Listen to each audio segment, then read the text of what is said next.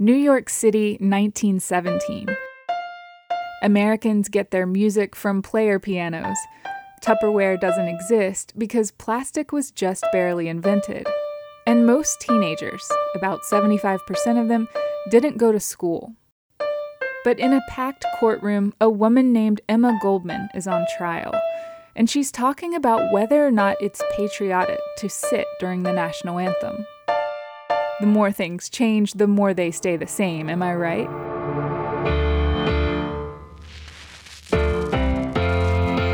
This is American Dissent, a podcast from With Good Reason and James Madison's Montpelier about pushing back in the pursuit of a better America. I'm Kelly Libby. Emma Goldman might not be a name you know, but in the early twentieth century, people had heard of her. Um, Emma Goldman is someone who comes up in a lot of free speech cases in this time. This is Sarah Mayu. She teaches at Vanderbilt Law School in Nashville. And I teach classes about constitutional law and legal history. Emma Goldman's story does not have a happy ending. So she is born in what at the time is Imperial Russia. In a place that's now Lithuania. And she emigrates to the United States in the eighteen eighties as a teenager, and she quickly becomes very active in the anarchist movement in the United States and other radical causes. She published an anarchist journal and organized rallies and gave speeches railing against capitalism and made the case for birth control and freedom of speech. So just a number of the hot-button issues of the time. It was this last one that landed her in the courtroom. But before we get there, we need a little context. So the early twentieth century is a time when there's a lot of change going on in how Americans think about the First Amendment as well as free speech more generally. The First Amendment had been part of the Constitution since essentially the beginning.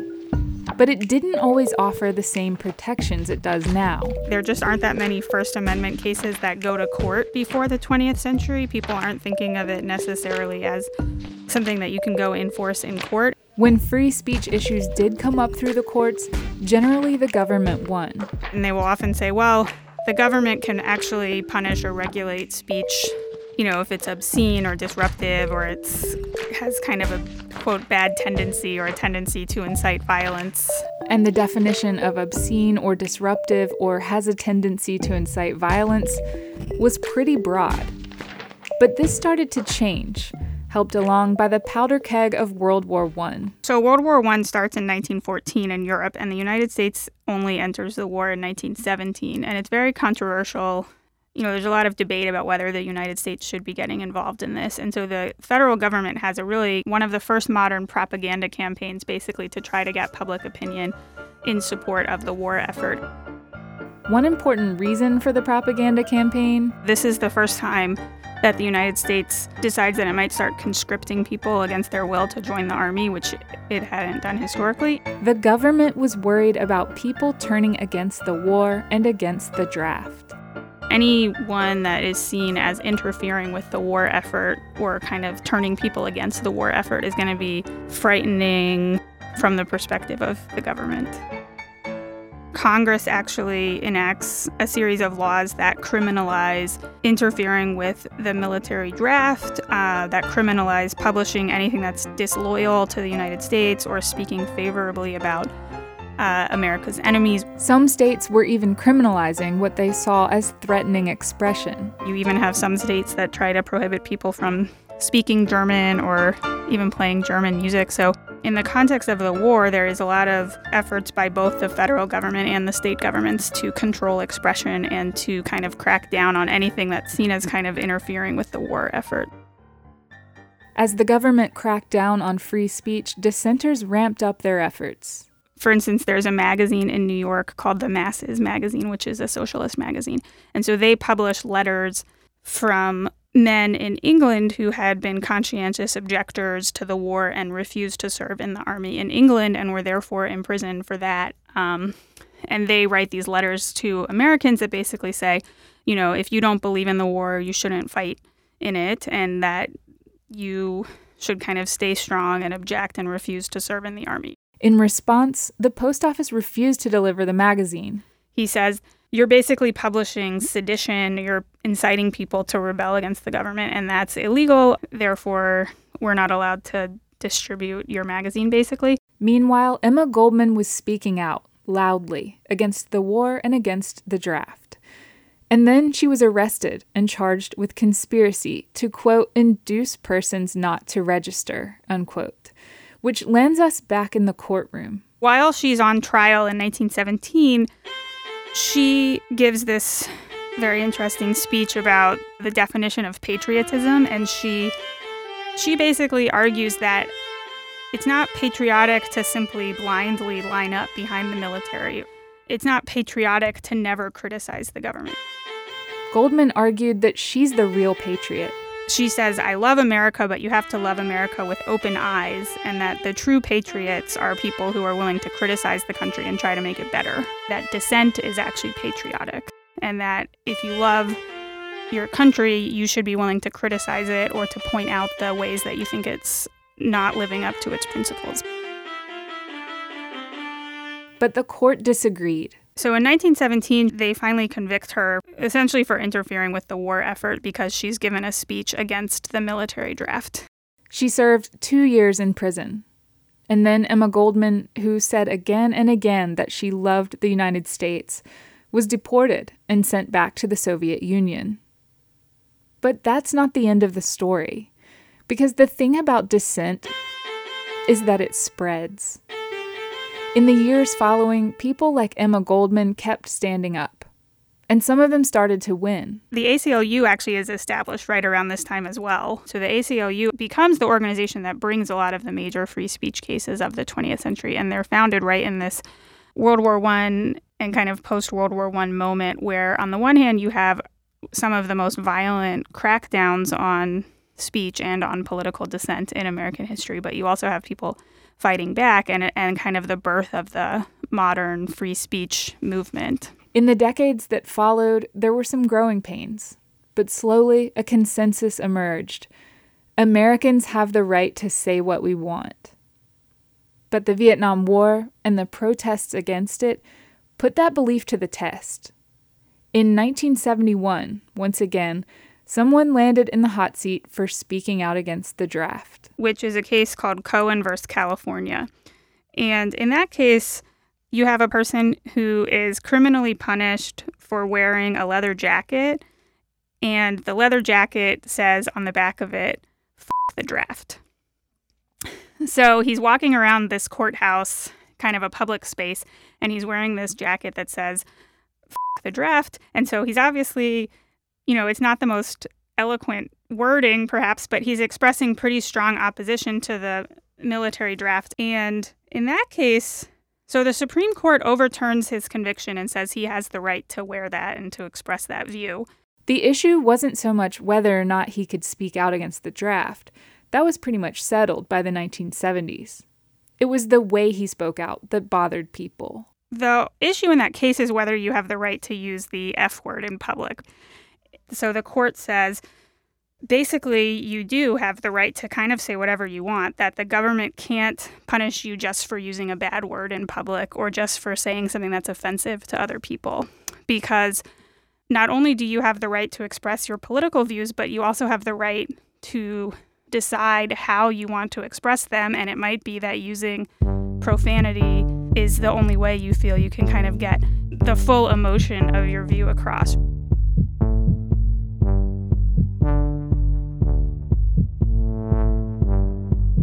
You know, Emma Goldman is basically exiled out of the United States for the rest of her life because she is criticizing the military draft during World War One. By the time of Vietnam, the Supreme Court is very clear that people have the constitutional right to express opposition to the military and also to do that even in ways that are offensive to other people. So would you say that the people of Emma Goldman's time moved the needle forward? Yeah, absolutely. I think they, you know, they did not prevail in their time necessarily, but they certainly introduced to American political culture this idea that the First Amendment has to protect not only mainstream views and not only polite political debate, but also that it has to protect basically the whole spectrum of political thought, even on the extreme ends of the spectrum, and that people should have the right to advocate for their views, even if their views are revolutionary or even if their views are pretty hostile to the existing power structure, to the existing government. So they kind of put that idea out there. They fight back when they're prosecuted, and they make speeches, and they write, you know, they publish things. And I do think, you know, even in those cases in the nineteen twenties, you know, the Supreme Court is not unanimous. You do start to get some dissenting views even on the Supreme Court, where you have some justices who start developing a more capacious theory of what the First Amendment protects. And so it takes a while, but eventually, you know, the Supreme Court eventually does read the First Amendment to protect pretty much the whole spectrum of of political speech. So I do think that that, that World War One and kind of post-war moment was very important in shaping the modern understanding of free speech, even though a lot of the people involved in those cases are punished at the time for what they're saying.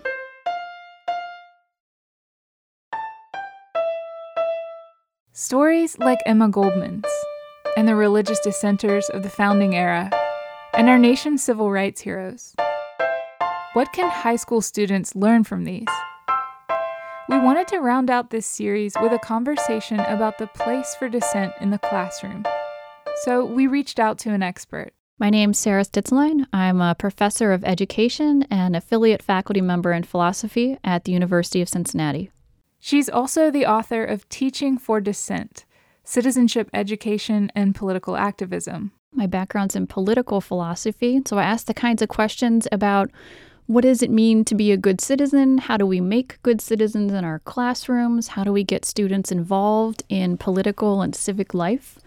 Um, and I get the fun job of trying to convince kids and teenagers that politics matter, that power and political participation are important to each individual living in the United States. Doctor Stitzlein talked with Price Thomas of James Madison's Montpelier about dissent and education. Uh, can you tell us a little bit about teaching dissent? Sure. I wrote the book coming off of kind of an interesting period in our American history. I think we can kind of remember back, for those of us who were around shortly after nine eleven, when we saw our country rallying together in response to the attacks. You know, we recall the, the senators standing together on the steps of Capitol Hill singing God Bless America. And in the months and years right after that attack, we saw a lot of limitation on dissent. Um, there was a lot of public kickback for those who were questioning the wars in Iraq and Afghanistan. There was a lot of silencing of teachers who were challenging some of the things going on in our country at the time.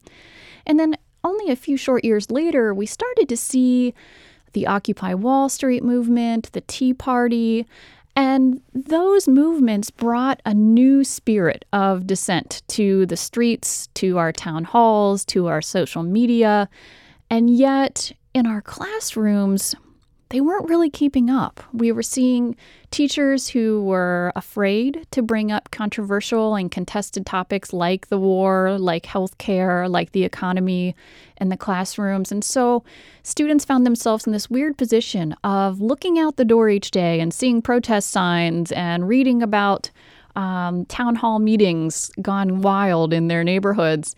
And yet when they walked into their school doors, they didn't see that kind of democracy in action. And so I wrote the book as a response to that shifting climate of protest and dissent in our country. And I actually make a case there for why and how students should learn how to dissent, why it's important for democracy, and how teachers should go about uh, teaching it.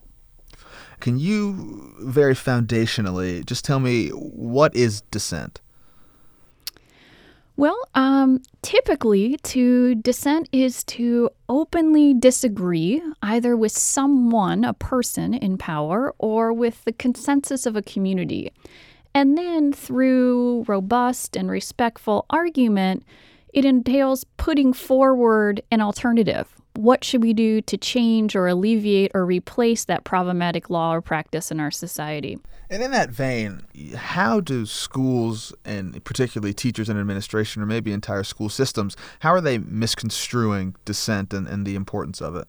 Well, as things like social studies education have been on the chopping block in schools for some time now, as we've shifted toward math and English language arts, we find ourselves doing less and less of preparing students in civics education and, and social studies and history, economics, philosophy, um, a lot of the skills of the humanities that enable one to be a good active citizen.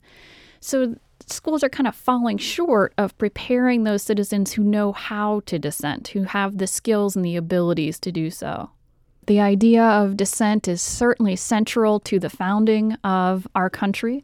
Thomas Paine, who risked treason in order to express his dissenting views in our country, to folks like um, Benjamin Harrison and Sam Adams, who were rallying masses around things like the Boston Tea Party and the Stamp Act, Alexander Hamilton and James Madison and John Jay, all writing about dissent as a part of a system of checks and balances that's going to keep our country strong and healthy by balancing power in good ways. Now, interestingly, all of those folks were writing about and engaging in practices of dissent at the founding of our country, and yet dissent itself doesn't make its way into our Constitution as an actual right. Um, of course, it's tied to First Amendment rights of speech and assembly, but it itself is not um, a constitutional right. So the case that I make for why schools should be doing this grows out of seeing dissent as a civic right, uh, a right that comes about by virtue of being a citizen of the United States. So instead of the Constitution for a moment, let's take a look at the Declaration of Independence. A lot of us know the first line of the Declaration of Independence, the rights to life, liberty, and pursuit of happiness. But if you look at the very next line, you see Thomas Jefferson make a case for how our country should work on the consent of the governed. Our laws and our practices are just insofar as people give their consent to them. They agree to them. They honor them. They acknowledge that they're right and just. But when we find that those practices are no longer in agreement with us, that they're no longer seen as just or correct or good, that we have the right to express our dissent. So kind of the opposite of giving our consent, we, we express our dissent. And Jefferson goes so far in the Declaration of Independence to say we actually have a duty to do so when we encounter injustice. What I'm arguing is, is that if we have the right to dissent, we have this kind of corresponding right to be able to have the skills and abilities to know how to speak back if we disagree with our laws and our and those who govern us. So you, you spoke a little bit about the the difference between a constitutional right and a civil right. Where do these two rights, you know, where do these two paths overlap? Where do they diverge? And, and who is in charge of reconciling this gap? Well, sometimes it plays out in the courts. Um, we've had some major court decisions, uh, particularly about students and their right to dissent. So, of course, the most notable one being the Tinker decision. Uh, there were a brother, a sister, and a friend who decided to wear black armbands to school in protest and recognition of the war in Vietnam. And they were punished by their school for doing so. And their case made it all the way to the Supreme Court. And the courts decided that, indeed, students do not check their social and political opinions at the door, that instead they are entitled to bring those into the classroom and to express them within certain bounds, as long as they're not significantly disrupting from the opportunity for other kids in the classroom to be learning. They can share their opinions. They can um, pass out leaflets.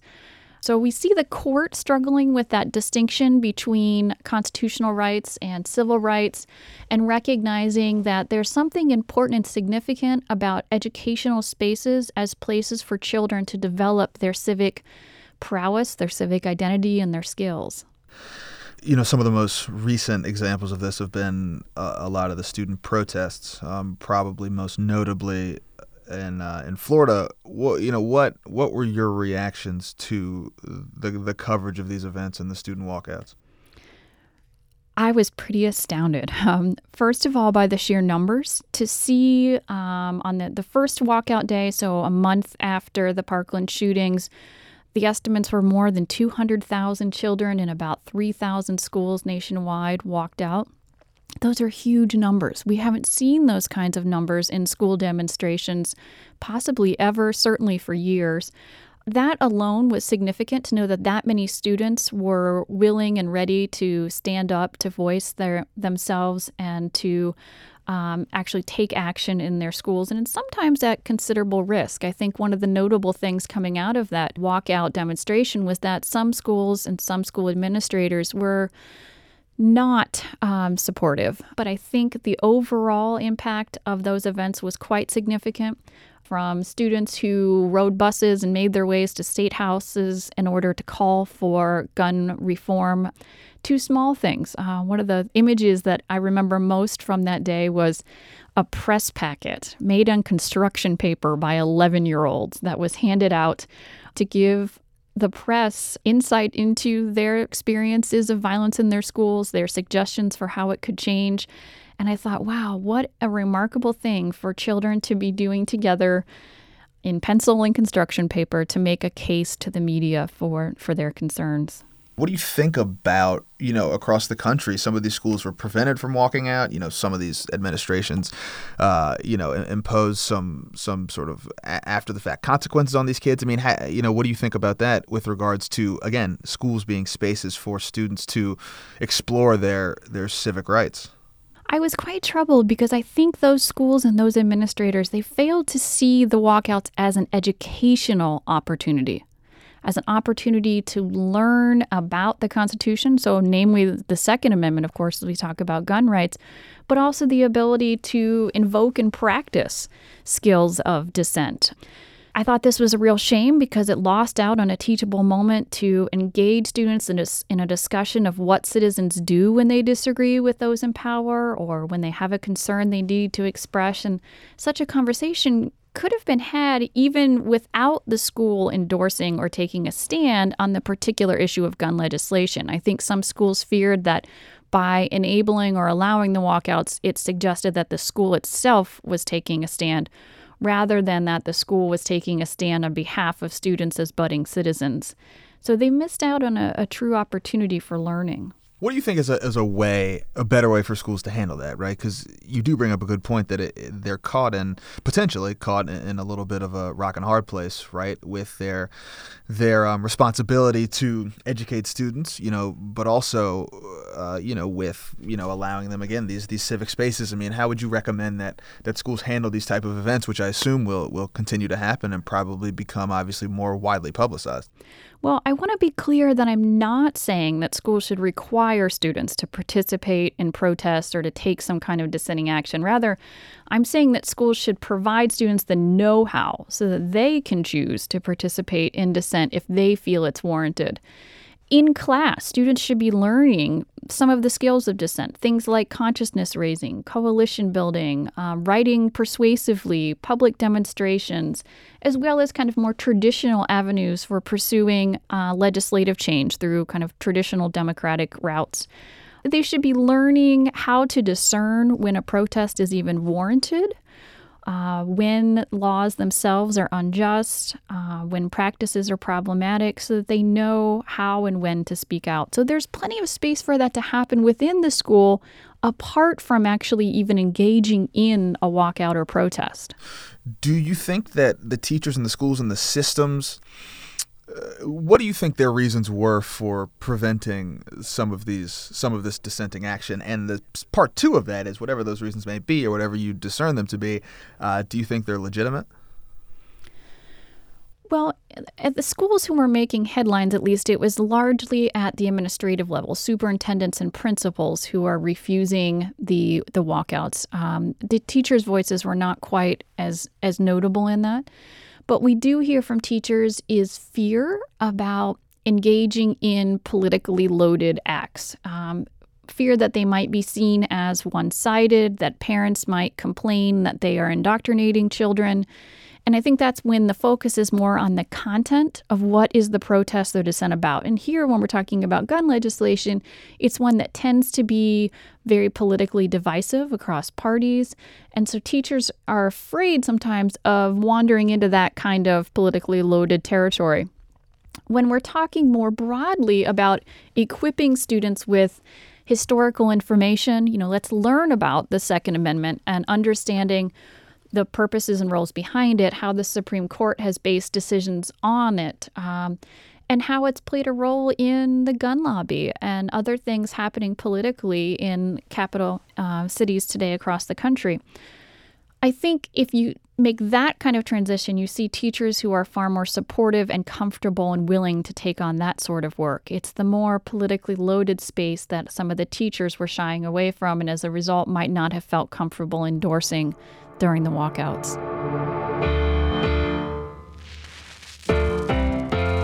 American Dissent is a production of With Good Reason at Virginia Humanities and James Madison's Montpelier.